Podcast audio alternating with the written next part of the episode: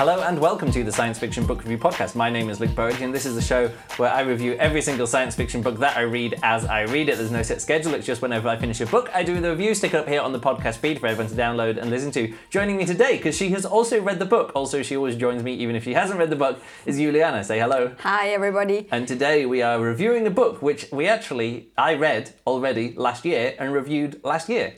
Yes. So I already talked about it, even though I didn't know it. Yeah, well, we talked about it. We talked about the book together, um, and uh, the reason why I'm reading it again, reading it again, is because it's a very rare five star book for me. Um, uh, because in the what 11 12 years I've been doing this podcast start oh yeah by the way happy new year it's the Happy New Year. it's the first episode we, we we tried recording this a few days ago but the microphone broke so we're doing this again so I have to re- remember what we didn't bother recording when the microphone broke but we got a new microphone from Audible no not Audible from uh, Amazon. Amazon. we got a new microphone from Amazon so maybe this will sound slightly more echoey because now both of us have the like a, a more slightly echoey mic but it means uh, we don't I don't have to worry too much more about um, And the audio quality and stuff s- Same level of. once we move house into the new apartment, Yes. we'll have this the office, which is not a big bedroom, which is big and echoey. We're going to have a studio. Yep. Well, it's going to be an office. We're going to make it more studio-like, where the microphone's already plugged in, ready to go, and some some stuff on the walls to make it less echoey in Yep. here, like, than in here. Anyway, Sounds good. So happy New Year. Um, yes, uh, started this in 2008. Wow. So from 2008, we're now in 2000, 2020. Yes. 2008. I don't like 2008. Uh, like 20. Nobody said it's uh, 2008. 2008 all the way up to 2010, and then from 2010, where you don't have to put an and eight, like Yeah. 2008, 2009, 2010, 2011, and from and there on. That's that's Yeah, it. I guess it. that's the format I remember goes for. listening to a, a, a radio show. I think in I think in 2011 where they were saying, okay, no, it was like in 2008. I think it was, and they were saying at the moment we're still saying 2008, but in the future it'll be too difficult to say 2000 and something because then it gets too long. So it won't be 19 because then it'll be like saying 1900 and. Uh, uh, 84 or 85 was the, the year that you were. born. No, you say 1980. So they're saying when is it going to cross over? And they were saying it's going to happen in, in 11, like 2011, because 11 has got too many more syllables. So instead of saying 2011, you'll say Okay. 2011. I never said 2000 and something. I always said 2008. 2008. Yes. You just you missed out the eight. Yeah. All right. I, I missed out the end because it is ridiculous to say 2008. Yeah. And then you can just say 2008. 2008. Yes, sure. This is how we do that in German. Yeah, so because- I guess just- it's just uh, you a, just a miss thing it out. you do. So, All right. But for me, actually, it's quite difficult to say 2022. If I want to say 2022, Yeah. that's just too many to to Two, to two, two. As a German, you can't do the two, two, two, two. Yeah, so I, I sometimes I try to say talk about the year Yeah. 2022, but Yeah. then I only said 2020 because that was like the amount of 20s for Yeah. me that was like enough for, to say 2022. Yeah. That's really terrible year, 2022. I like 2020. 2020 has got Yes, such it's such a cool good. a cool name. You say 2022. 2020. It's a 20 No, no, 2022. 2022. You're going to miss out the miss out the T's. 20. Yeah, But no, I say 20. I know, but then there's too many T's in it. So it's Exactly. 2022. Yeah. So if you just miss out 2022, just miss out the second T in 20. 20. 2022. What's that? What's that word? 20. It's just how it's Weird. just how okay, we say it. let's just. Uh, we, we actually here to. We've just spent three minutes talking about how to say. Tw- That's okay, so from 2008, no, from 2008 to 2020, uh, there has been like 15 books that I've given five stars to. Four, 14 books of five stars. Of how many? Of 416 episodes, which not every one of those is, Is a a- book. is a is a book, book. Some yeah. of them have been movies, and some Yeah. of them in special episodes. But then others, there's been like uh, we talked about a series of books, Yes. you know, so Yeah. uh, or more than one book But it's in it's one not episode. a it's not a very common thing. It's very happen. uncommon. In 2018, there were no five star books, I don't think. In 2019, there was one five star book, and it was. Here we go. For five minutes into the episode, we finally got to it. Um, it's The Light Brigade by Kameron Hurley. Yes. And uh, yeah, so Kameron, so what we're going to do is not quite yet, but we, we've already done, I've already done a podcast about this book where I discuss it, I say how much I enjoy it, yes. I give it five stars, it's all good. So if you want to kind of like, you know, just to start off with like a spoiler free discussion on that, later on when we actually start, we'll, we'll blow the spoiler horn soon. Uh, Yeah. But just before we get to that, if you, if you want to have like, uh, what do I like about this book? If I've not read it yet, we have a whole other episode, or we'll just talk about it now. I mean, there won't be massive spoilers, I don't think. So, uh, Well, I, I'm not. I'm not sure. I mean, uh, I, don't just think- want to talk free yeah, about. we're going to talk freely, more freely about it this time because it is our second discussion. Um, when I posted the, the, the first uh, discussion that we had, Yeah. if it's a book that I like um, on Twitter, I'll and I know it's a good review, I'll tag the author in it, like say at uh, Kameron Hurley or something in it, and then so often I get the authors who who wrote the book will listen Yeah, to you the did podcast. that with the last yeah, the Tade Thompson with the when with the uh, Rosewater. yeah with the Rosewater Yeah. trilogy. He listened to our discussion of it and was like, "Oh, thanks for thanks for that," or whatever. You know, I can't remember. Yeah. And uh, and obviously a few other people liked his tweet or whatever. Kameron Hurley mostly didn't like the, the podcast because I accidentally said that um, the uh, the the Le- the Stars Are Legion, which is the previous book, the first book that I read of her, I thought that was her first novel. It turns Oops. out it turns out not her first novel. She's written other fantasy sequences, uh, s- series and stuff. So uh, Yeah. yeah, not quite not quite first novel. And she was mostly annoyed about that. And other people are like, "Hey, this is a five star book. SFBRP never gives five stars. You should be really happy with this review. That is a five star." Anyways, that was a, a little fun little uh, thing uh, back on on Twitter back in when was that? April last year. Um, so, uh, so yeah, let's get into it. The reason we read it again is because Juliana is always like, "Hey, what book shall I read?" and always looking through the library app and these other things, and you can never remember which books. And I was like, "Well, let's let me make up a list of books, or go back through the books that I've enjoyed, which I think are appropriate for you." Yep. Um, so maybe not the uh, the big chunky books about politics and mathematics, which oh, I've given five stars and to logic recently. and word. Yeah, and all that kind of stuff. But is it just an interesting story, one that's kind of approachable, likable, all that kind of stuff? So I, Yeah. uh, so I, I've given you some of these. Uh, Yeah, there's this- a note now, yeah, a, shared, a note, shared note which is on- called "Books Juliana Might Like." Yeah. Currently, there's two things on it: What's that? Uh, a memory called Empire, Yeah. which, happy enough, Yeah. I I, I pre-ordered at the, in the the, library library, app, you can get it for in the library in German. Yeah. So yeah, that's Yeah. Uh, and Rosewater two and three. Okay, yeah, That- sure. that's it. I will go back to through add- and add more. I will add some You more need to because add more. because Juliana read this book, and then in the time normally what happens in the time that I read one book, no, in the time that I, I read four books, Juliana reads one book. Yes. But over Christmas and New Year, Juliana's mostly been sitting on the couch reading. So since you finished the Light Brigade, you finished another two novels since then. I read like a, and- I don't know five, four or five books. yeah, in, since in, then in the holiday in the season. time. So you also so great. read you also read the the second book from Alastair Reynolds in his um in his uh, Blue, Blue Remembered, Remembered Earth. uh, uh, on a steel breeze. Poseidon's Children, Yes. uh, and then in um, that's the Elephants in Space book, and then you also just finished this morning or yesterday you finished the first fourteen lives of Harry 15, August. First yeah. fifteen lives. Oh, that's one more life than I remember. The first fifteen lives of Harry August. Yes. Um, which I'm not going to reread and do another episode. But when you read The Light Brigade again, you were asking me questions about it. You were things like, "Oh, is the main character a man or a woman? Like, is it male or female?" And then Yeah. you asking me other things. I was like, "You all," and it's always difficult because this is always what happens when I've read a book and Juliana starts asking me questions. I almost straight away want to be like, "Oh yeah," and then when they, yeah, I remember that happens and that, happened," and she was like, oh, "No, that, that hasn't happened yet," and I'm like, "Oh no, I shouldn't have mentioned like." no, never, never say. and that's what happened with the with the deepness in the sky. You were asking about these things, and I was like, "Oh yeah," and it's really great that this character, this main character, is back again. You're like, "What?" And I'm like, "Yeah, that character is in it." And then you're like, "Oh, that character was going under a, a different identity, and it's only revealed later on Yeah. that that character is that." So we had this big mismatch of like what, ha- like because we were both reading the book at different paces, uh, but uh, but also You also had uh, old memories Yes, from. I was from behind earlier. where Juliana had read, but also I was ahead in terms of what my memories Yeah. were. Yeah, so So um, yeah, so you, you wrote down several books on on the notes, Mm-hmm. and um, and then uh, what I always do because I have these three different. No, we moved on from that topic. Okay. We moved on from that topic. We're actually now talking Anyway, about so I the book. I I bought. I went on iBooks Yeah. and I bought uh, the Light Brigade. yeah. And No, we're past this topic now. We can't 15 keep talking about this. No, that's important Oh. because What's that? um, you have read these books. Yeah. But quite in, in like you had some time in between, and Oh, right, you, yeah. you read like other bits in between and Yeah. like all the stuff. But you still recommended both of them. Yeah. Uh, for me to read. Now here's the thing: you can get kind of like filled up with certain science fiction topics. All right. And I have been now over the uh, like just in December basically. Yeah. Been like ingesting books about time travel. Now I'm, I'm now I would consider myself an expert in the different levels of time travel, and now that's good.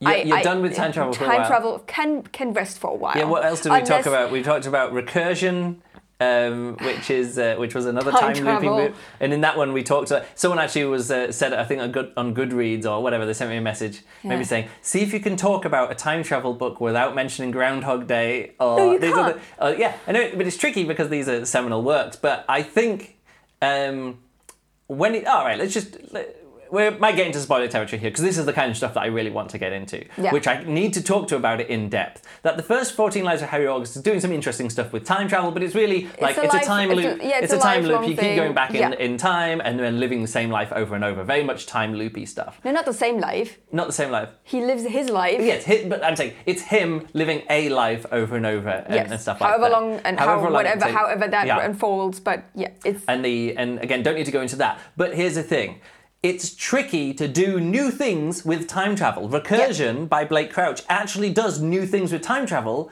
because it's like based on what you remember and then kind of things and having these conflicting memories in your head Hmm. and and all that kind of stuff and you're like all right that's clever that's interesting and all of these things do they everyone brings to their story a new like time travel conceit or new Yeah. concept that they can explore in their science fiction first 15 lives of harry august does this thing where like you have to kill someone before they're born but harry august nobody knew where he was born because he was born in one place and when he was like one day old was moved somewhere else and Yeah. he, he went like he didn't know who his ancestors were and that was his superpower as Yeah. a time traveler Yeah. and also the information passing information into the past over the course of like oh if i meet someone who i'm young and and young they're people. old yeah and all that Yeah. like it's great that you can get all of that Yeah.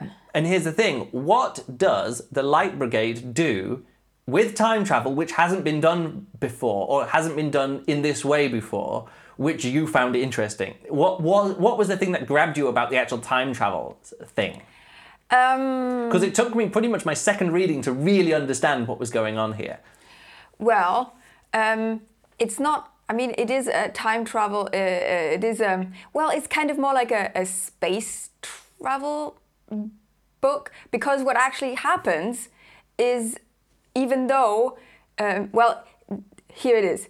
It's basically one timeline yeah and then just chopped off Yeah. randomly, chopped up randomly chopped up randomly, Yeah. and then that person just jumps in Different parts. in between. so but it's not one But they don't. Re- they What? do remember then, like in Exactly, there, here it comes, they go, comes. You're- they you're go linear it. forward, Yeah.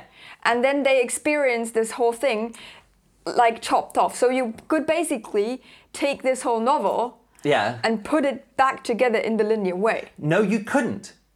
And here's the thing. This is what this is the clever thing. And again, I would much rather people listening to this stop listening to this episode, go read the book, experience this, understand what's going on, come back and listen to this because this for me is the thing that I would never normally mention in a in a review like this because this is the key thing to understanding the book.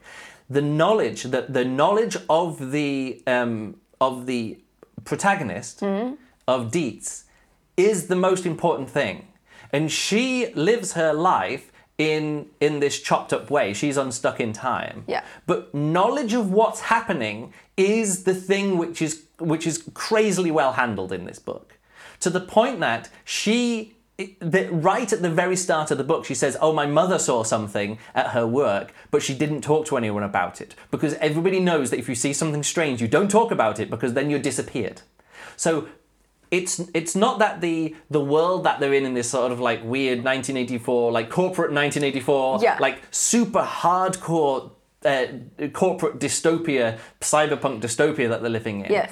the reason why the story is set in that is that that's the only way that this story can make sense can actually work as a story because nobody wants to talk to anybody about what's happening Yes. she does in some ways, but generally, people do. She could have found out what was going on, but everybody is is so monitored all the time. Yeah. And that if she talks to anyone about it, she would no longer be part of it. Yeah. And she is the She started talking when something was offline. Yeah. Like only when, but that's Yeah. revealed later on when she gets that later part of her story. She's saying, "Oh, we're not being monitored so much now. Now we can actually have some open, more open discussions." Yes. which couldn't happen at the start of the narrative, not No. the story, not this timeline, but the, well, also the timeline. But it doesn't happen at the start Yeah. because she comes back and she was like, "Oh, I'm covered in blood. I, I like I could tell people what's I am going naked. on here." No. What? no. Yeah. Well, one time she was Yeah, she, she yeah. one time she arrives naked, another time covered in blood, another time in the wrong place. She just Yep. turns up in South Africa or whatever. Yep.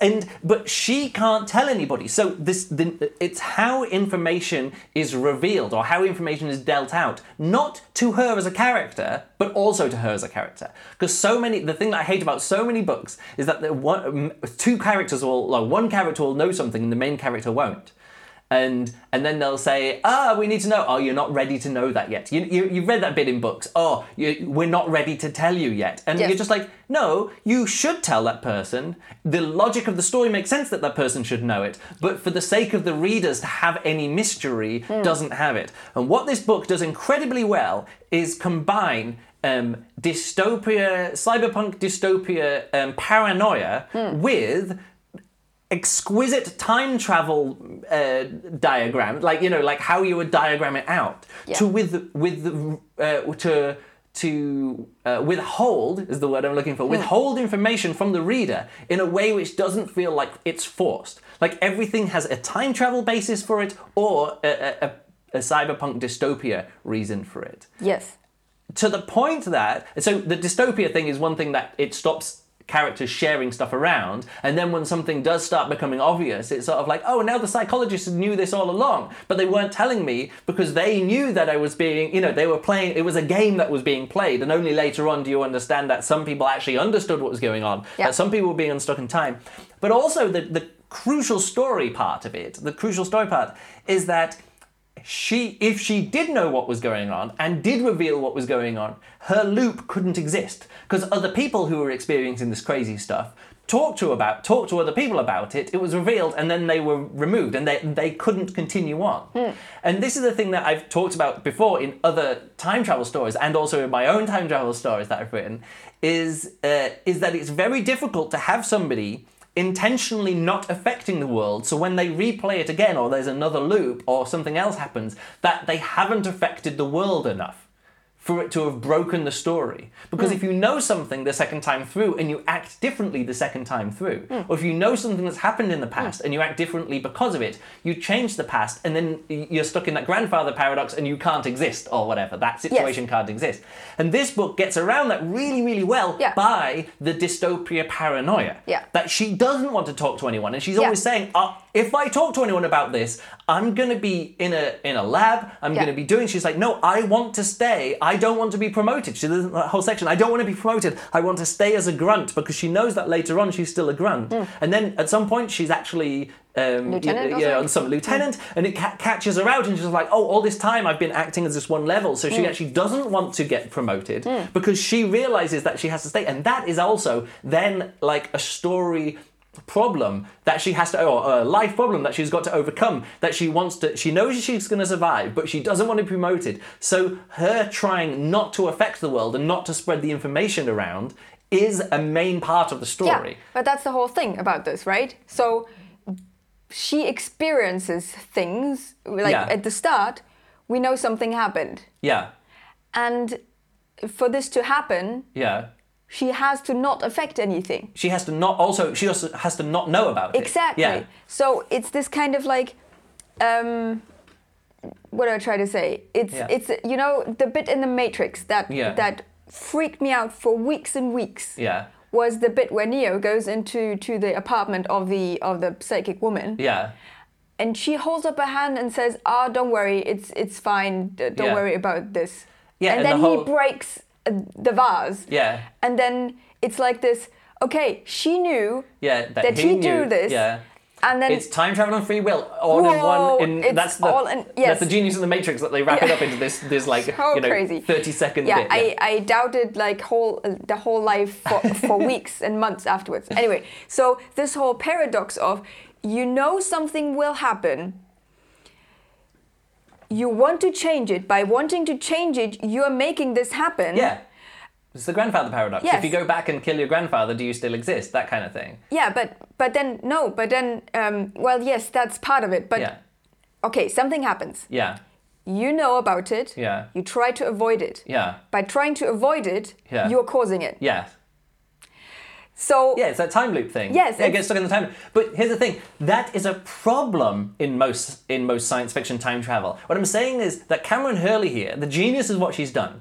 Is she's taken the things which are normally a problem about time travel, Yeah. and solving it with an, with another. not not only solving it, but making that the story. Yes. Like she's made the lack of information dissemination and the lack of sharing information, which would normally break time travel. She Yeah. made that into the story by creating this like this dystopia paranoia. Yeah. Like or playing within that dystopia paranoia. This wouldn't work if it wasn't. This time travel wouldn't work if it Yeah. wasn't set in a paranoia Because dystopia. then it would be like 15 Lives of Harry August, Yeah. where he actually goes and Yeah. meets the Meets the other time travelers and meets things the like that. time travelers, Yeah. and they talk amongst each other, and they are actually doing stuff. And here it's revealed that other people have had this gift, if you want to call it a gift, that they get they also are getting unstuck in time or seeing things which don't happen. And they're all experiencing their own wars. But because those other people talk about it too early Yeah. in the overall in the you know in the complete or in one of the complete timelines Mm. that have been played out Mm-hmm. because they're they're o-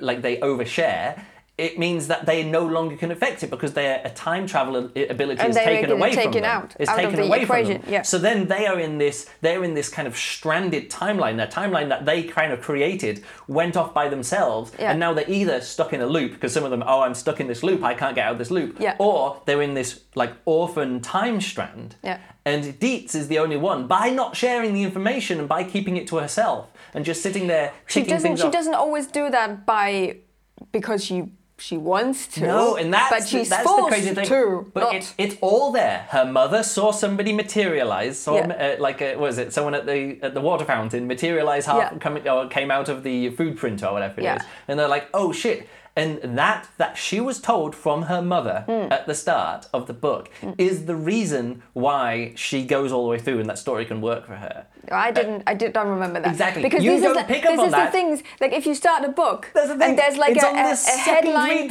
a headline in the first chapter, Yeah. and you read it. Okay, Yeah. it doesn't have any meaning to you. Yeah, that's why I wanted to talk to you about this book again on my second read through because I want to talk about these things, which you, uh, which especially in a time loopy time travel story, you only notice it on the second read through. But it isn't what most of these time travel stories which are doing. You know, like I said about recursion and these, and you know that Star Trek Discovery episode where like I pause after a minute of the episode and say, "Oh, we're in a time loop. We're doing we're Groundhog Daying today." like I can pick it up because it's using the the time travel. It's Yeah. using the problem of time travel Yeah. or like the the structure of time travel stories to try and get around that problem Yeah.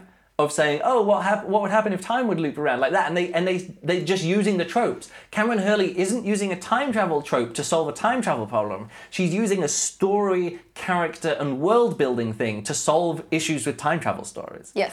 Another thing that she's doing is using the structure of the story itself. And this is something I didn't notice the first time through until it's kind of almost explicitly said. Okay. That she is experiencing this this sequence of events out of time. Yeah. But the first experience that she that she experiences out of time, she skips over and doesn't go back to until the second to last chapter of the book. The first trip to Mars that she takes, she doesn't. We don't read about No, it. No, we don't read about we it We don't read about end. it until the very end. Yeah. But that's where the most crucial thing happens. Yes, of course. And and I was when that happened in the first book, I was like, oh yeah, but that was only her first team, and we were only with that team in the training. Now Yeah. most most um, military science fiction of an Ender's Game type, or an Old Man's War, or you know Starship Troopers The, or whatever. the day after tomorrow. No, uh, the um, Die and Repeat with Tom Cruise. Yeah, or whatever. Yeah, you, you stay with the squad for a long time. Yeah. The longer you spend with the squad, the more you care Get about to know them. And then when each one of them dies along the way, Yeah. Uh, you, again, not time travel. Time travel. if- Put aside any time travel stuff. I'm talking about like the classic military science fiction stuff. Yeah. The more time that you spend with the squad. And you, the better you get to know them. As each one of them dies, or is promoted, or whatever, or they move away, Mm. you have feelings for them in that way. The relationships build up over that.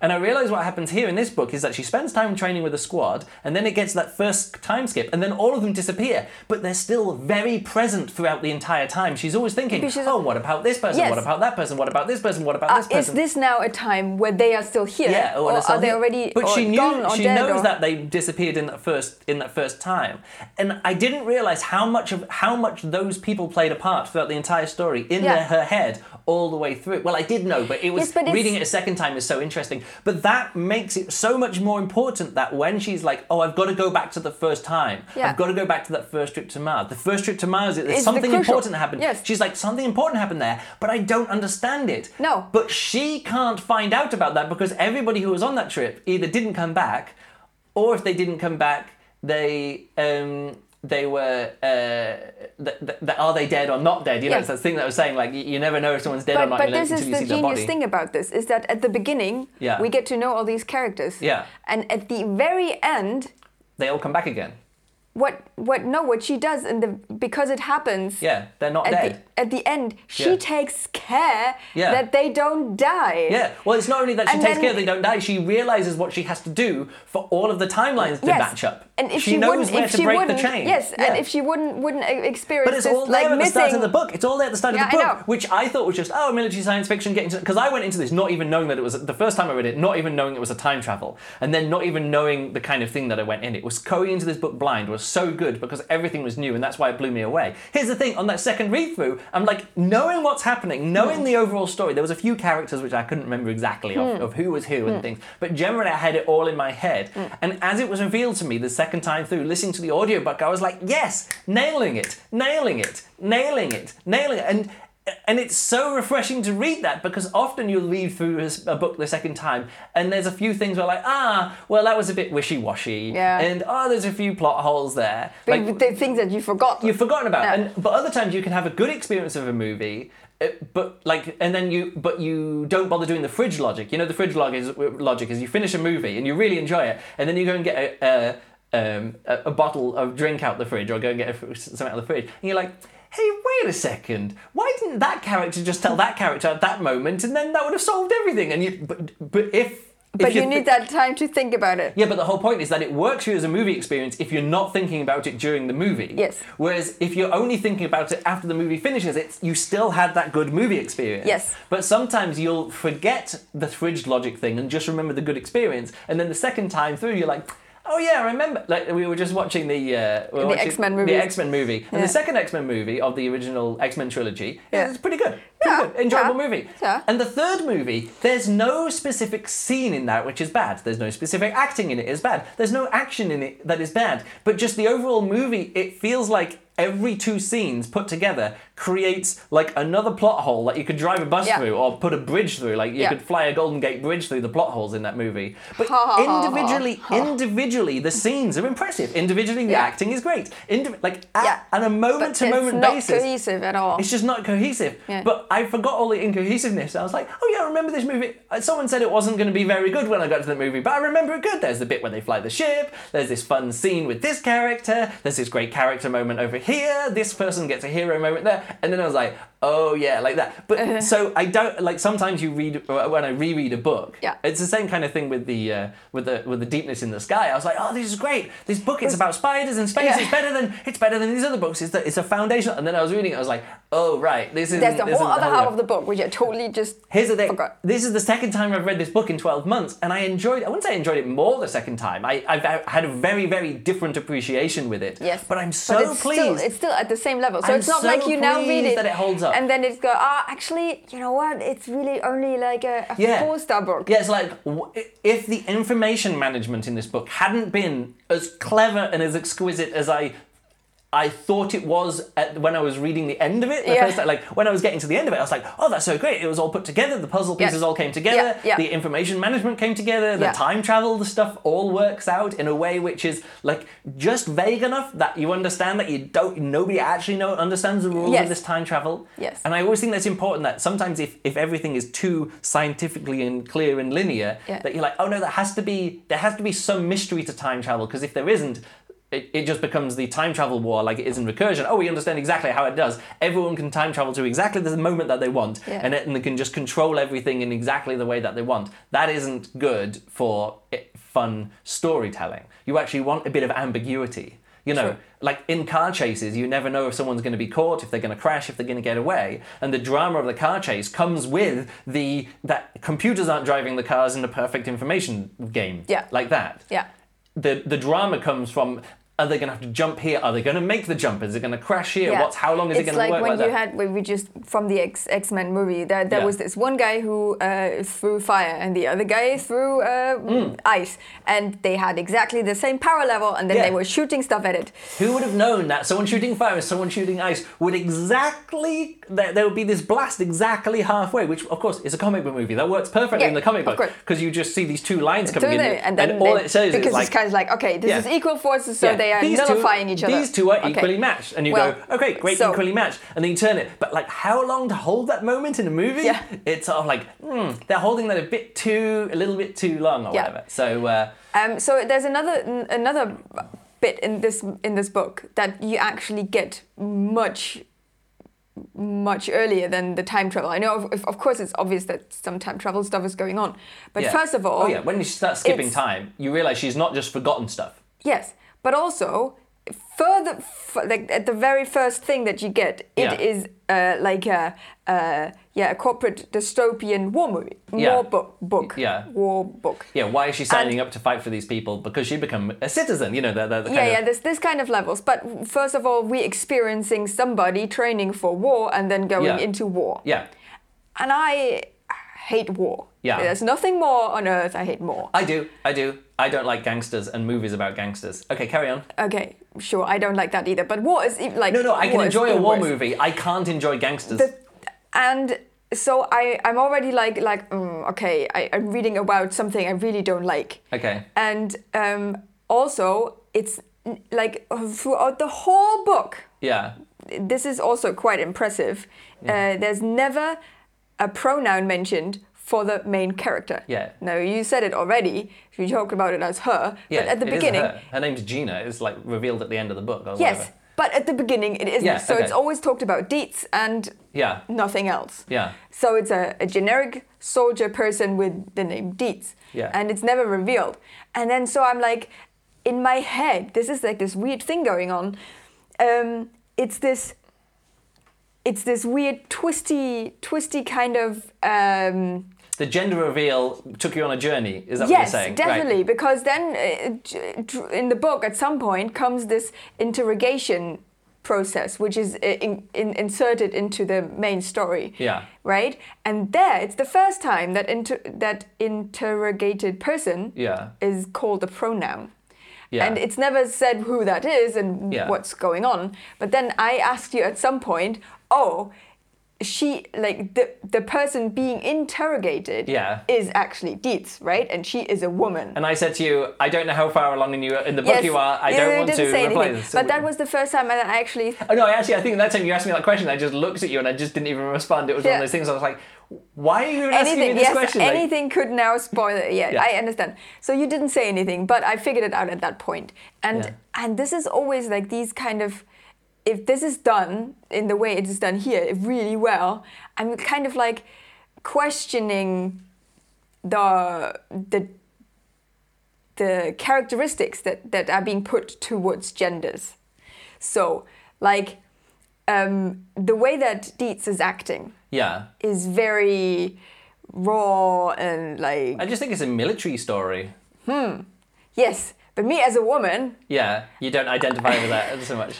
no, no. So to me, it's always been like um, this meandering, and this is great. This is amazing. If if if there's a character and it's just a person and it doesn't it's not like oh she's a, a whimsy woman or like a, a a manly woman or a flimsy man and a manly man You're reading this as an And- ebook, though. Yeah Yeah, the narrator is a female narrator. So when I Oh. go into a book with a female narrator, like generally it's gonna have like, and there's only one main character. They generally put uh, like book someone in or like yeah get a, a female like a woman Yeah. to narrate a, a book with a woman protagonist. Let me put it that way. Right. Generally, not always, it, but it generally happens that way. Okay. So Um, does the character come across different to you when? I don't know. Again, like the previous book that I read of Kameron Hurley was set on a spaceship where every character is a woman, and it's a spaceship which is a female spaceship, and they repair the spaceship by giving birth to different parts of the spaceship. Or, like, What? they're inseminated by the spaceship. Oh no, no, yeah, maybe the, Oh, yeah, the spaceship is male, and they're talked about this inseminated by the spaceship and give birth to spaceship parts and That things sounds like that. So, and that was like les- uh, uh, that was kind of a lesbians in space book or something. So I was reading up a follow up book of, Oh, okay. of someone Well, I of, didn't. of a book which is like to- like gender and sexuality and all those other kind of stuff is is so far off in one direction Yeah. that coming to this book I would just be like oh yeah the, the woman who's bisexual is the easiest way to understand what's going on in the story and that, that was just kind of where my brain was at from the start Yeah, I guess. you know Well, for me, it wasn't. So um, I was always like my my character was always meandering, and I like I really enjoy this. Yeah. Because it it does exactly what I would love gender to be like. yeah we've talked about that on many podcasts though the- I know uh, we did, I know we did, but this was very apparent in this book worked- again. So I worked for you in need to at least point it out. uh, I'm going okay? over, I'm going over to my over, over to my notes here Oh, Uh, oh, one second. okay, I, I have one more thing that I need to say um, because uh, because I actually had the, the brain space and the time Yeah. to to read these lots of books. Yeah. So I read this in English. Yeah. Um, I thought it was very nice to to just read. Yeah. So it was. Um, Did you look at the German title? Is the, is the German title a spoiler like normal?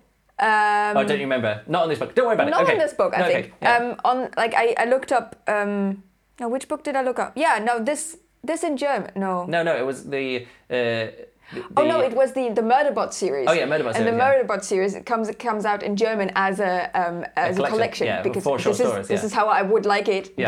But because it's and I read into it in German and it's really like bad weird language. No, not So good would- translated. Yeah, I wouldn't Ah. want to read this in in, in No, German. I think a lot of this book, like, I wouldn't trust a translator to do a good job Yes. with this book. No, it's it's really well. It's not too overcomplicated language, and Yeah. it is. But also just the like you say the gender really- stuff. Like Yeah. ge- gender is a way hard. I mean, it's it's easier to uh, conceal in English Mm. because like it's not just there's just pronouns to worry about. Yes. Whereas in German, In German, there's lots of other have way more stuff. Yes. Like- so I, I don't know about Is it a soldier or is it a soldier in or whatever? Yeah. You know, all these different kind of things. So these- I, I wouldn't. uh, Yeah, this is good to read for me as a not uh, German. But what I what I actually Yeah. wanted to say is that I finished this book in Yeah. ten days, yeah, and that's pretty good for you in English pretty for an good. English book. Yeah. So um, I I was sucked into it. It's it's one of those books. It's not an easy book, but it's certainly It's a rewarding book, and it's a, Yeah, and it, it, it moves the way it fast-paced. moves Yeah. forward and kind of grabs you, and you want to know what is going on, like Yeah. what, what is coming uh, the next time I turn a page. Yeah. And because it is these hard cuts in between, it doesn't feel like you know not lots of novels you suddenly have like a, a main character but then also four other characters and then suddenly you're in the story with this one character and you're really enjoying that Yeah. and then there's a next chapter with a person that you've already almost forgot and then about a storyline that you don't even care so much about. Yeah, but here because it is concentrating on this one it's just one thing, and you just and go through it. Yeah, and it, it is skips in the things, so it's always a new, fresh story bit. yeah. But every every story It's- bit is it's with the information reveal. As I'm Yeah. saying, the information reveal is a it's it's perfectly paced yeah. for every time that you're kind of getting a handle on it, and and uh, And and Dietz is sort of like, oh, I need to find out about this thing, and Yes. she's got I've got this thing in mind. I need this problem to be solved, and then she turns up and she's like, oh, I'm not in the right place to solve that problem. Yeah. Now I've got another problem which Yeah. also needs to be solved, and each one of those things is kind of solved by the last place that she goes, which is actually the first thing that happens Yes. after the first time skip, or with that first time shift as well. Yes. Um, I wanted to mention. Actually, I made a note of it here um, that the uh, that the gender is only revealed at the very end. Yes. I think actually Heinlein does a similar similar thing with race in Starship Troopers. You find out at the ta- at the end he's like Latino. He's, he's you know Hmm. Rico or whatever. I'm not Mm-hmm. sure. I think that's what happens there. Um, and uh, and this has lots of other references to these other books. You you pointed out. You're like, oh, there's a line here. Her smoke rose up forever. Yeah. And you're like, is that intentional? I was like, there is no way that's not intentional. Yeah. Like that where she gets interrogated, or one of the places, or no, she doesn't get interrogated. She gets um, her therapy sessions take place in room 101. There's no way that's not a 1984 reference. Oh, you know, yeah. and Oh, being unstuck in time, it's Yeah. like it's it's purely Slaughterhouse 5, you know. Yes. Oh, Slaughterhouse Five is actually being mentioned. Like yeah, I think it's mentioned explicitly. But I'm saying there's other things which aren't mentioned explicitly. No. But Room 101, it, it, it has to be that. Her smoke Yes. grows up forever. It has to be Yeah. these other Yeah. these other authors. yeah, I So- definitely noticed these but little. the great thing is, is that that is that is fan service or whatever they say. That is references done right. Yes. Because your enjoyment of the story doesn't rely On on, you you, to understanding. no. I, I listened to a podcast and someone said, "Oh yeah, at the end of the Star Wars movie, someone hands something to Chewbacca and says Leia wanted you to have this, and she was holding it. What was that thing?" Like I was confused about it, Oh, and of Chewie course. gets a medal, but, you, but that only makes sense if you're into you Star know. Wars enough that you know the fact that Chewie doesn't get Doesn't a get medal, a medal. which is Yeah. exactly my problem with the with the um, one of these books. I can't remember which one it is, but one of these um, uh, popular culture references done badly books. Yeah. You know, like the like what is it the um, like the book where everybody becomes a Star Trek character or whatever it was. The uh, no, we are Legion. No, we are Bob. We are Legion. Or I- whatever. it I is. don't- I haven't read this book. It's a book where the main character is super into Star Trek, and loads of it is just Star Trek references. Yeah, the same kind of thing with these with um, you know Ready Player Whatever, One. yeah. Where it's sort of like, oh, and here's a culture. reference, and here's another reference, and here's another reference. Like, oh, Yeah. if I don't know that reference, I'm not enjoying it. Yes. If I do get the reference, so I'm not in. Oh no, that was it. It was Ready Player One, where they talk about Chewie getting a medal. Yes. Like, you know, I think so. and they're like, oh, and something Chewie doesn't get a medal, and I was like, that's not geeky enough for me. That you're revealing in this book that Chewie Chewbacca doesn't get a medal Yeah. to impress me, you have to say that was fixed in this fan edit. Where Yeah. in this fan edit, um, someone actually gave Chewie. a- Because if you give- actually are like as geeky as yeah, the, if you're geeky about Star Wars uh, to show off, you can't just use geeky. You can't just use Chewie.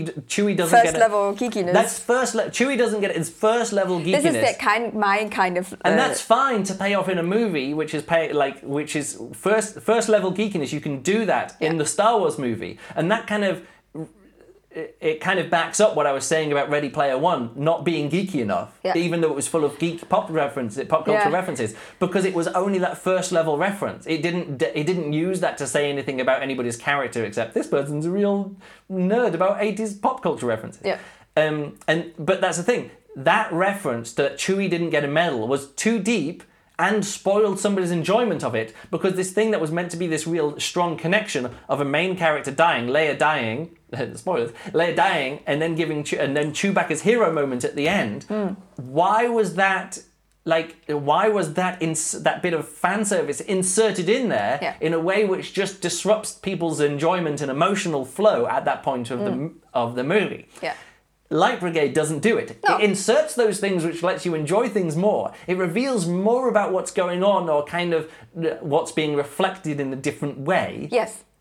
Like in in in uh, in Light Brigade, everything is like super corporate, like dystopia. Yeah. And in 1984, everything is like the other side. It's the socialism, the socialist uh, Corporate uh, uh, kind of- No, not corporate. Yes, That's the whole point. like- not yeah, corporate. yes. Totally socialist. Yeah. And in this book, the socialists are the bad guys. You know, so it's but it's it's saying reflect on what's going on here. That this is the corporate dystopia. Communist. uh, communist. No, about- corporate No, dystopia. yes, but I'm saying in this like the it's not. Yeah. Okay, it doesn't matter. Okay, I'm saying corporate dystopia Yeah. and socialist communist dystopia are enemies, and they both have a room 101. Yes. Okay. Yeah, I you get know, I- and it's asking you to reflect on what's happening in room 101 here, which Yeah. is therapy, Yeah. and what happens in room 101 in the other one, which is they try and find the thing that's the most torture, Yes. the most torturous. And by putting in that po- that reference to 1984, the book is asking you to reflect. Mm. It's not saying a statement. Oh, corporation rooms 101 is where you go to get better and, No. and get you know and, and have fun therapy sessions and try and improve This yourself. Because it turns out it isn't. It's all Yeah. it, it isn't that at all. But if you don't know that this is a reference to 1984, It's- it's a- just it a makes room. sense. It's just a room It's number. just a room. But if it is, it allows you, it, it prompts you to think about it a little bit more deeply. Hmm. And that's what I love that pop culture references can do. Uh, no, this isn't even pop culture, this is literary references, Hmm. that the level that you can work at in a book, that the level that the book is asking you to consider Yeah. by saying, oh, Unstuck in Time, Slaughterhouse 5, like, what is the message of that book? What is the message of this book? What is the solution in that book? What is the solution in this book? Yeah. What is the mental health issues in that book? What are the mental health issues in this book? You know, it, it's just bringing that in and saying, I'm playing in this space. Like, I'm know, exploring this territory. And if you know this territory, here's some little signposts, either in the right direction or signposts in the opposite direction. And it Yes. allows you to do that. Yeah. Also, it gives you an, an, an additional an additional ground to Yeah. to uh, to deep to to like to have an a, additional thoughts to what is already presented. Mm. Yeah. So like there is a book Yeah. that has certain things that you keep thinking about Yeah. within this book frame. Yeah. And then if you do get a reference, Yeah. you then suddenly start Yeah, you, you just it just You- you allows you kind to see like- outside from outside yeah, the box. so it's a little Yeah. bit. It feels a bit like a like like a like a like a tree. Yeah. That you have a, a book like a, a, a branch. branch. Yeah. And then you can or don't have to. Yeah. Depending on your knowledge. Yeah. It can just Well, the sprout thing is, out. I don't even think it's like you go on a different branch. I think it's sort of like, here's my tree, and there's another tree over there, and from this tree we can see that tree. And also, Yeah. if you've climbed that tree, you'll you'll know what this tree looks like Yeah. from the And outside. then from above you see all the- all the trees. so yeah. connected. So that's what I'm saying. And also, if it Yeah. makes enough references, you understand. Oh, I'm now viewing this book in the landscape of Yes. previous science fiction books. Yeah. Like mili- previous military science fiction books, previous dystopian books, Yeah. mili- uh, science fiction dystopian books, and previous time travel Yeah. books. And Yeah. it's and it's situating by these other pop culture references. It's situating itself in this territory, but isn't doing so in a way that's getting in the way of your enjoyment if you don't understand which territory you're yeah, in. Yeah, you can read it just as Just like a your first Yeah. your first ever science fiction book. And book. when you read I Her mean, Smoke Rose quite- Up Forever, you're just like, oh, that's an interesting turn of phrase. Yes. And I'm sure there's many references in this book. I mean, I just made a few of them that I didn't even know. I mean, Yeah. there's probably lots more. But that's the that's the joy of reading a book where pop culture references or literary references or movie references or all these references are done correctly. Yes. Like there's I I think it's possible to read this, but, but I, I even saw here uh, where somebody said, oh, um, sadly, this complicated mo- mosaic unfolds into a pretty simplistic world capitalism evil, destruction defective, socialism ben- benevolent, regenerating perfect. That isn't what this book is saying. This, this book isn't Zivan, who rated this book four stars. This isn't um, a simplistic world. This is the world that is necessary for this story, and the the two sides of the war, where one side the you know the, the Martians are perfect and solve all the problems and are creative Yeah. and everything's perfect. That isn't the truth. No. That's not the truth in this book. No, they don't exist. What the Martians? Yeah. Well, they they do exist, but the Well- whole point is that like it's we never find out what the Martians are actually like. No, the, we never the actually- actions the actions that are taken by the char- main character in this book are in ignorance of what the Martian what Mars is actually like and what the Martians are actually like. Yeah, because Yeah. they get told as soldiers from above. Yeah. You just No, no, I'm saying even when she doesn't believe that, Yeah. I'm saying like the book isn't telling us that Yeah. corporatism is purely bad and socialism is purely good. It isn't do it can't be doing. No. that. It's saying totalitarianism bad and by that there's a room 101 is reflecting that oh, if socialism communism is always so creative, why is there a room 101 Hmm. in 1984 where everyone's living in a in a uh, socialist um, communist uh, utopia slash dystopia or whatever you know whichever Yeah. way around when everyone's equal everything's fine it's like yeah but then if someone questions equalness they're put in room 101 and rats eat their face Yeah. you know there's there's different ways you know there's different ways of looking at it and sure you can look at it as just this is very simplistic but i don't think it's very simplistic No. because you the only way to read it is via these other lenses or i mean not the only way the way that you can read it and appreciate it is looking through the lens of like Heinlein, when he was saying in Starship Troopers, oh, you, the only people who can be citizens is that you have to serve in the military if you want to be a citizen. Yeah. And people thought he was advocating for that, and they're like, wow, this is like fascism propaganda. Whereas in other books by him, if you read them, he's completely going against that idea. Yeah. You know, those those different ideas. It's a lot more Adifati and all that other kind of stuff. So Heinlein's playing in a space where in this one book he can explore the idea that oh, military service guarantees um, citizenship. You know, Yeah. and that exactly happens in this book as well. They Yeah, say of course. military service guaranteed citizenship. Um, and so yeah, that's what they're doing. Like this book is playing in the same kind of worlds which all these other science fiction books talk about politics and talk about free will and talk about time travel and talk talk about militarism and talk about corporate structures and all these other kind of things.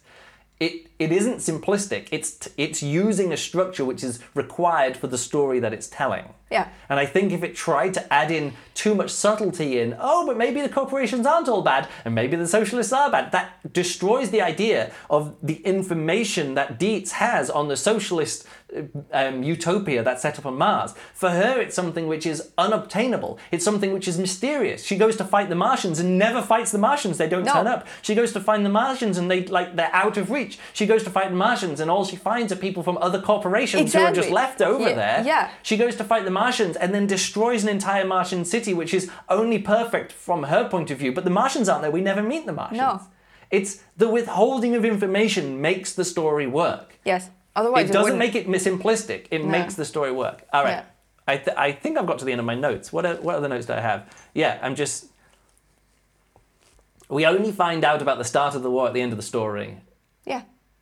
and we only find and also we don't even have the end of the war because we go off in a different timeline. At the end she's got two sets of memories which is crazy. After all of that i was trying to make sense. I was like oh this goes to there this goes to there. How Yeah. do they get past the end? And then she keeps talking about oh we don't get past the end. And other No. people we're stuck in a loop. And i was like but what are the rules? What are the rules? What you know and i was doing this kind of stuff. And then at the end they're like oh actually she did break the, these people that she removed. She Yeah. she wasn't just flying them to mars. She was removing from them from the timeline. Yes. you know but then also from the timeline that she then from then on. yeah, she The- was the bad guy. She was the un- she was the But then we yeah, but she by doing this, yeah. she saved all of them all the way along Yes, by removing All them. of them. But then she's living this. She lived both sides of the life. Oh, it's yeah, it's crazy. She has two sets of memories, Yeah. which is actually what they do, which is what Blake Crouch is doing in Recursion, where at the, once the time travel is revealed, or once you get to that moment of the time travel, Yeah. you all your, all the memories all come back, so you actually then have two sets of memories in your brain. So Yeah. it's weird, like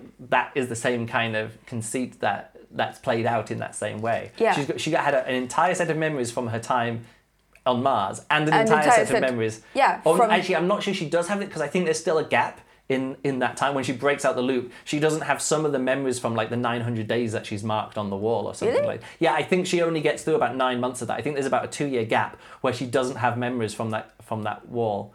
But that might not be true. Maybe when she goes back there, she fills in some of those those lines. Now, what what what is quite also quite apparent is that um, in some some time she doesn't even know um, how much time has passed. Yes. So they, Yeah.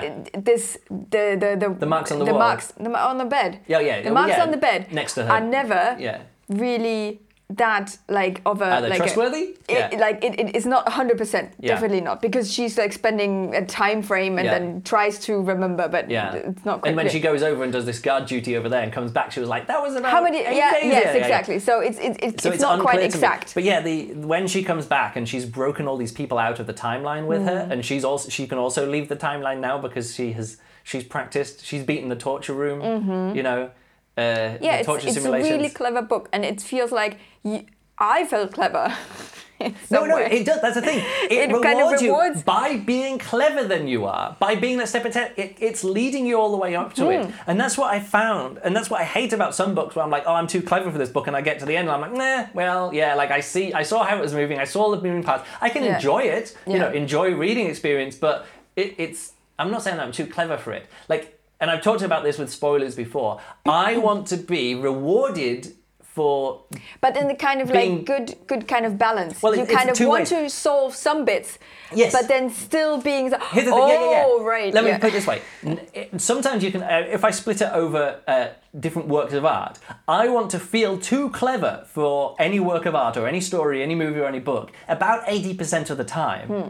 But then when it's cleverer than me and I'm Mm-hmm. caught out, that 20% of the time makes that 20% feel special. Hmm. But I can't get that 20% if I don't also feel clever 80% of the time. But also, if I was being surprised 80% of the time and only knew what was going on 20% of the time, I would You be on be the other side. It would be too frustrated. Yes. So it's either boring or frustration. And when I'm in that flow, you need you need 80% kind of downtime and 20% like uh, mind being blown. Yes. But you can only get mind being blown if 80% of the time you're kind of within your reading level yeah, or whatever it is. Yeah, exactly. And this book, like, No, this book generally, we No, no, generally we are kind of like separate. Yeah. You get things way earlier yeah, than. I do, and and then I'm still like, oh, I have no idea what's happening. Oh, No, but here's what I'm saying. That was split apart into different books, into different works, into different movies. Yeah.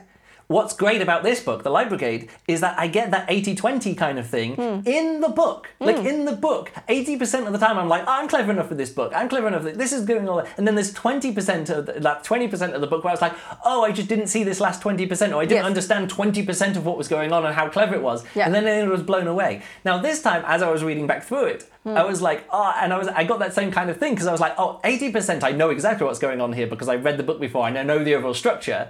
But 20% of the time, I There was was being blown stuff- away yeah. by, oh, this was all like set up. This is, underneath- yeah, yeah, yeah. underneath this is doing it. So Yes. it's great. So yeah, it's uh, uh, uh, an amazing book that st- surprisingly stood up the sec- on the second read. Yeah. And again, there's there's a few books which do this to me, but when these books come along, I'm like, oh, this is really special. Like, and I wasn't just being caught out that it was a really great book the first time around. Like, you know, I'm sure if I re- we we gave The Martian five stars, but that was mostly because we were listening to it together and we were doing the problem solving at the same time, and we were trying to think of things before Mark Watney did, Yeah. and then we saw the movie. I've seen the movie three times now or something. I've only seen it once. yeah, Yeah. but the thing is, it's a movie that you can put on again, and you're just like, oh, this is actually just a good movie all the way through. Like, you, Yeah. you have that same experience. But I reckon if I read the book again, I'd be like, oh, this isn't, you know, this isn't as good. But also, didn't the edit because we listened to I don't the know which version. I don't want to get like, into those details, yeah. but I'm just saying that's a book full of pop culture references, and I'm like, maybe those don't hold up. Maybe they're not as fun when, I, like, I'm recognizing the lyric of the song before you do, and it's not a joint experience. But this is one I read again, uh, and would be happy to read again in the future, in Yeah. the same way that I'm I'm happy to read Player of Games. Um, and Use of Weapons by Iain M. Banks multiple times. I've read Yeah. them both multiple times. Yeah. I'm happy to read um, uh, Ninefox Gambit multiple times. 1984, I would read multiple times, although Yeah. that's not a five star book, it's a 4.9 star book. Just because at one point he sits down and fucking reads a history book. Just th- that one thing Okay. knocks it down by w- w- t- one tenth of a star. And there's these other five star books. Actually, I should just go along here. I've has got- the Slaughterhouse five five stars for you as well. well, I've never read that more than once. I only Okay. read that one, once. Oh, Man in the High Castle. That's a book that I've read. Uh, or maybe I've only read that twice. Um, and Diaspora, which is by Greg Egan, which is the last book that I gave five stars. I, oh no, I did give a book five stars in 2018. Uh, War, and War of the Worlds. War of the Worlds. You know, these books for me are Yeah. like peak science fiction, Yeah. and there's a reason why they're like Where they're well-known keeping books. reference, yeah. that, that, that so many of the books reference them because they are. There's a reason that they're great and that they tickle my brain. I still remember this one book, The Sparrow. yeah, the Did Sparrow. Did you give that five stars uh, well? mm, Sparrow. Let's have a quick Sparrow. Because Did I- you read that book? No. Uh, I did give the Sparrow five stars. Because I don't think that's a book. I would. I would not give that five stars the second time. Oh, I- I, I don't want to read that book again because it gave me an experience That is like a one. which is, I think that's a one-shot five-star book. I think if I read that book again, because it is quite long, Yeah. and a lot of these books they're quite short. They're like brisk, you're over. Yeah, There's yeah. lots of stuff going on, Yes. and the Sparrow is very good. But it was definitely a journey that it took me on, not knowing what was coming up, and I Hmm. don't think there's enough in that book for a second read-through to get. The, the same amount of enjoyment, even though it's different enjoyment because you know what's happening. It will be it will be the same kind of enjoyment. Hmm. Yeah. So yeah, um, you should read the Sparrow. You're sure? Yeah. Because I remember it being like something with religion. Oh yeah, it's very religious. It's about Catholics in space. It's good. It's very good. It's And do you think I could get something out of it? Uh, yes, very much so. Okay. Uh, other books, Neal Stephenson's uh, Stephenson uh, with Anathem. I'm never reading that book again because it's about It's five thousand. Yeah, they are pages always long. like phew, Oh, chunky, but chunky I mean, books. really enjoyed it. It re yeah. This is the thing that I remember someone saying on a podcast. I can't remember which, probably the Incomparable podcast, where you read a book and it reprograms your brain. Like these are books which reprogram my brain. Like I, Right. when I'm thinking you think about you have a certain set of like, yeah, oh, I've got a this set is of rules. This yeah. is how the world works. This is how this works. And then you watch them, like you were saying, the first time you saw the Matrix and you're blown away by it because, of course, now all those ideas. Yeah, oh, all over the place. thing, But and yes, time but works this way. when I saw I saw it when it came, when it came out, Free and I was still blah, blah. yeah, young. yeah, you'd have been like 16 or something like that. I was young. 15? Um, so and and that was like just mind blowing. Uh, and this is amazing. Yeah, if Yeah, you have an experience, Because if you're then- 14 and you've never had, you never heard a discussion about free will before, you're like, oh no. well, I had, but like it, it was it was kind of like, oh no, actually, am I living this? Oh, am I just thinking I'm living? Oh Yeah. no. All right then, let's uh, let's uh, wrap it up there Okay. Because we've been talking an hour about a book that I've already talked about an hour. This is a second second hour long episode about a book that I like. True. Anyway, I'm giving this book five stars, and here it comes. Will this book also get five stars from Juliana for it to keep its five star status on both read throughs? And I don't think any book has got five stars both times because when we re- when I read Player of Games or when we did Player of Games the second time, I gave it five stars, and you only gave it four stars, so I ended up at like four point five Yeah. stars. Like no. Let So me, what are you thinking? Let me have a look. I already wrote stuff. Um, I'm oh, sorry, this takes a bit now. the Alastair Reynolds book, The Prefect, when when we listened to that the second time, I gave it four stars the first time through, and the second time, I think I it, I, it went up in it had it actually gained more because again I listened to it with you, Yeah, and, on a tr- uh, and I knew what was happening, journey. and I could see all the story work Yeah. behind it, which is what Alastair Reynolds does very well. Look at this. What's that? You gave it five stars on Goodreads, so does it? Are you? Is it? But it's a real five stars. It's not is like a real Four, no, no, right. no. It is a real five star book. Wow, Because, that is because I- I, went into it and I thought at the beginning, oh no, this is like a, a war kind of oh, and I have to read about oh no. But then as it like went on, I thought like oh, oh this is clever. All the best war movies are anti-war movies. I know. All the best war books are anti-war books. Like, yes, yeah, that's true. And that's the thing that But you I, have to get through the and war. I think when I was saying before about gangster book, gangster movies, all the best gangster movies aren't anti-gangster movies, whereas all the best war movies are anti-war movies. Do you understand what I'm saying about that? Like, it, I can enjoy a war movie because what it's presenting is something which isn't an ideal, which is meant to be Which emulated and Look, good. Yeah. war is stupid. Yeah, all the best war movies say, "Oh, that was a stupid idea. Oh, that, Yes. everyone died. That was a Yeah. waste." Yes. You know, all these military science fiction books, like at the end of, uh, like the end of Ender's Game, it's sort of like, "Oh, in this big war that you were having, and that you did this genocide, you like wiped out an entire way." It was all a misunderstanding because they were just a hive mind, and if one or two of them died, it doesn't really matter. So Yeah. when they came in and killed a few of you, you know, and all of these military science fiction books have that turn at the end Yeah. where it's sort of like, "Oh, it's all a misunderstanding," and you know, at the end of the movie. Um, uh, Starship Troopers. I can't remember the end of the book so well, but at the end of the movie, they're like, "Oh, what's it thinking?" The the mind, the Yeah. diagram mind. What's it? Oh, it's afraid. And we're like, "Yeah, they're afraid of us." And they're like, "Oh no! Oh, no, they're afraid. Oh, they were no." just they were just animals. They were afraid of you, and this whole thing was because you were attacking. And there was this man. You're like, "Oh no!" no. It was- Forever was the same kind of thing, you know. And all of these like anti. All these Yeah, you, the, you the get great through, war stories. It, all, it, the, at the beginning, you think like, oh, it's trying to Yeah, sell yeah, yeah, war. yeah, It's- yeah. and well, even it- if it's not trying to sell well, because like Yeah. you don't watch you don't watch the opening of like uh, you don't watch the opening of um, uh, Saving Private Ryan and go, oh, that was a really good idea. I mean, it, it, Yeah. it's talking about the sacrifice of war, but it's also talking about the horror of war Yeah. and the death And and, what the it does to destruction and the cost of war. Yeah. Whereas these uh, so many of these gangster movies are just like, oh, here's a fun story about people with guns getting suitcases full of money, and I'm just like.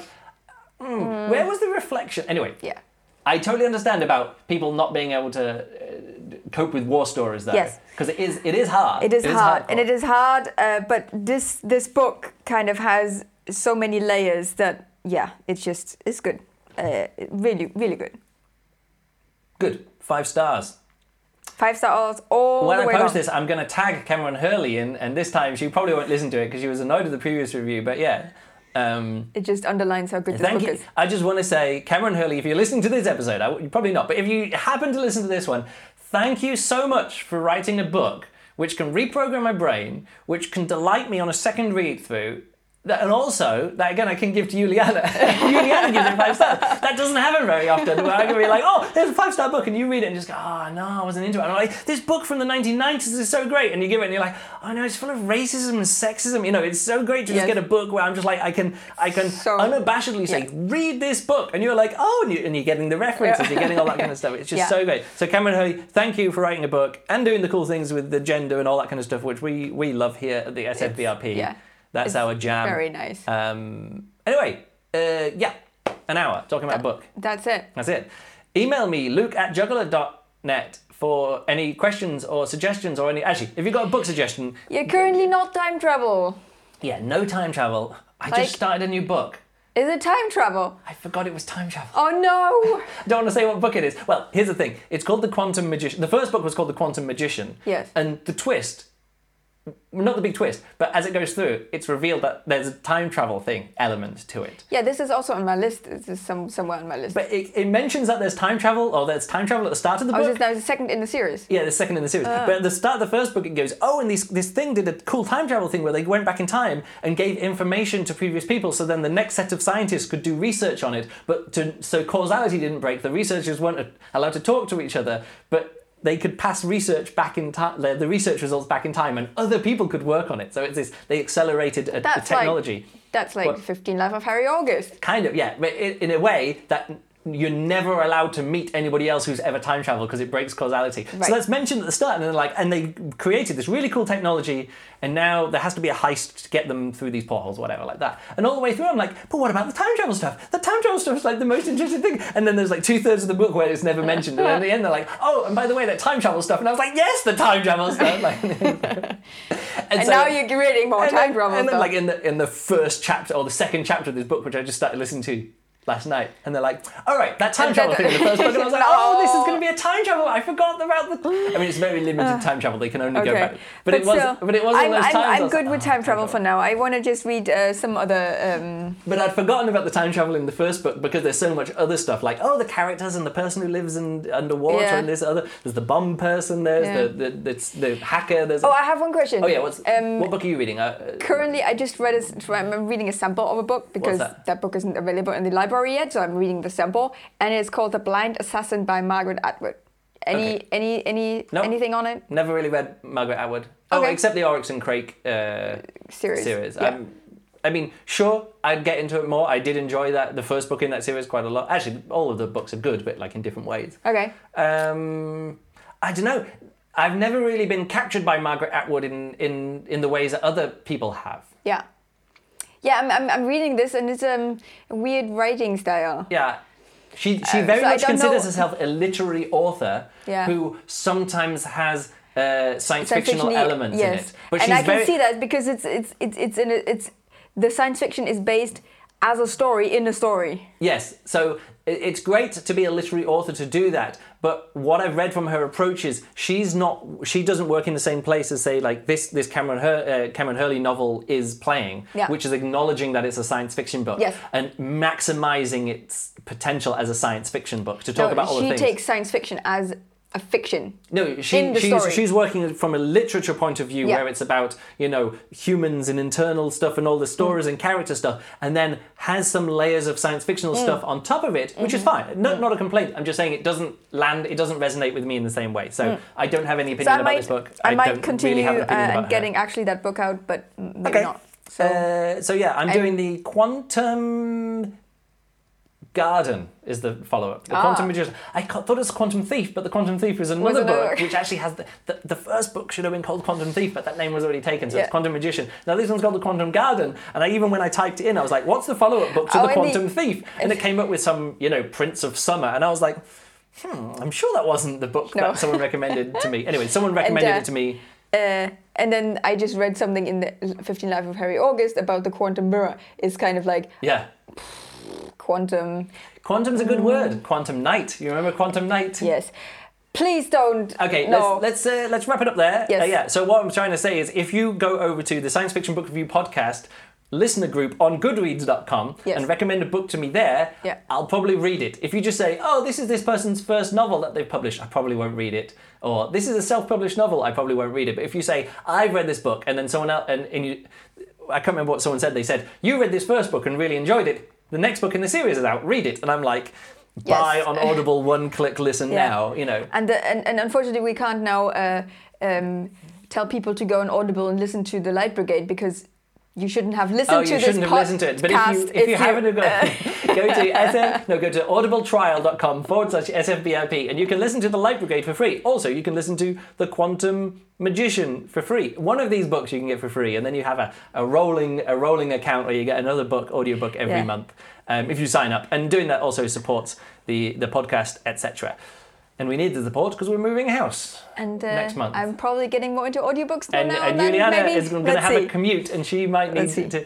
I'm going to give her my Audible login to go back through all the books that I've already listened to. Let's see how that works out. Anyway, that's it from us. Five star book, se- even second time round. Thanks a lot for listening, and we'll catch you next time. Goodbye.